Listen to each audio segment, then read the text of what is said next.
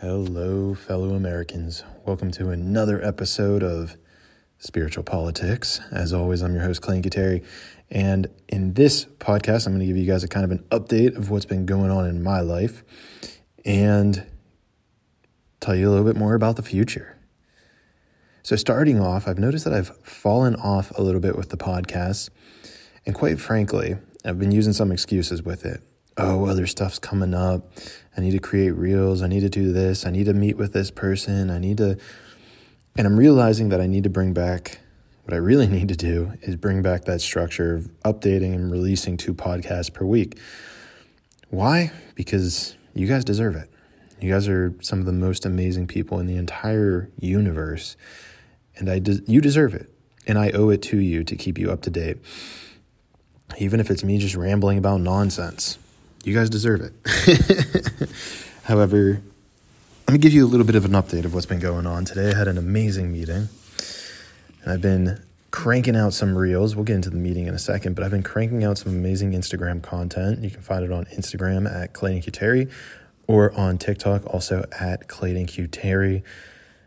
And they've just been fun to make. They've been great to make. It's great to see the ideas that are already out there. And it's amazing to see that this type of content is going viral. Because to me, it just amplifies the message that is trying to get across here with American Congress Party. It just amplifies that this is the path. To get more specific, you'll have to check out the reels that I've been creating on those platforms. So that's been a big effort. And I guess I'm going to use this time right now. If, if anyone knows a video editor. And you don't even really have to be that good because it's a lot of tedious work, and I could honestly make a video to show someone to do it. So if someone wants to learn how to make viral reels, I can teach you how at the low cost of just making them for me. so if someone's in the market, shoot me a DM on Instagram at Clayton Cuteri. I could use all the help I could get. So, what else have I been doing? Yes, today I had a meeting with a lady. I want to try to keep it ambiguous because I didn't get her permission to speak on her behalf, but she is an overdose prevention officer, specialist, whatever it is. I apologize. I don't mean that in a demeaning way. I forget exactly what her title was, but it was like an overdose prevention specialist. Ah, that was it. It's a mouthful. And she informed me about what are called SSPs, which is sterile syringe or sterile syringe programs. And I believe there are about 20 states that currently do SSPs, sterile syringe programs. And the core concept is is to give out syringes that are sterile so that people can use them and it mitigates a lot of the disease. It sounds like an interesting idea. I don't know what the data shows and the point I think though that got out of the conversation was hmm, let me finish that thought first. So I'm not really sure what the data says about states that take on SSPs, but it does seem like it's a very beneficial thing for the people who are engaging in those types of drugs.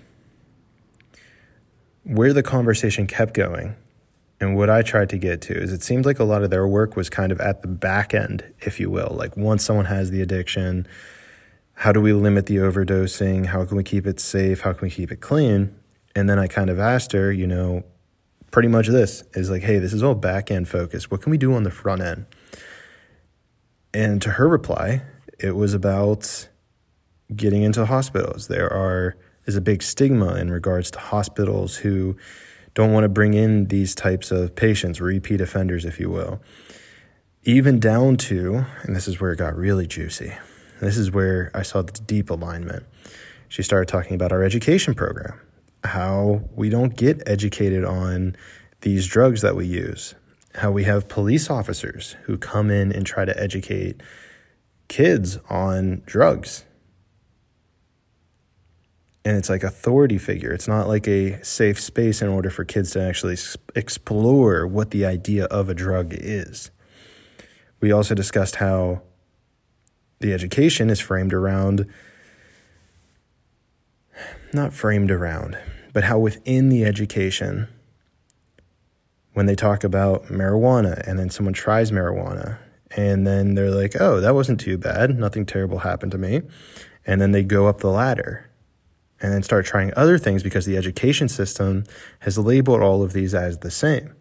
You could look at this in terms of Schedule 1 drugs, for instance marijuana, Schedule 1, LSD, Schedule 1, psilocybin, Schedule 1, cocaine, Schedule 1, heroin, Schedule 1.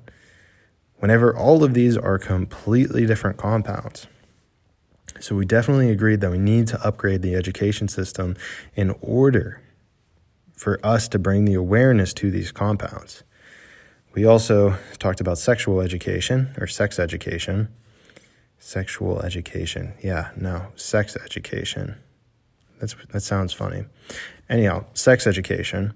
We discussed that and discussed how that's not even talked about. And so then kids think you're going, you know, to hell or things are terrible going to happen if you do have sex. You have sex and then it's not bad and then it makes you question everything you've been taught. And I believe that this was a very strong correlation in regards to the drug use. I mean, I think that the conversation basically went down this rabbit hole of us really not having honest conversations with kids. And maybe that even just starts with having honest conversations with ourselves. That feels like a very powerful point to leave it on. So that's the updates that I have for you guys. I'm going to do my best to make these more more uh, quick, more readily available.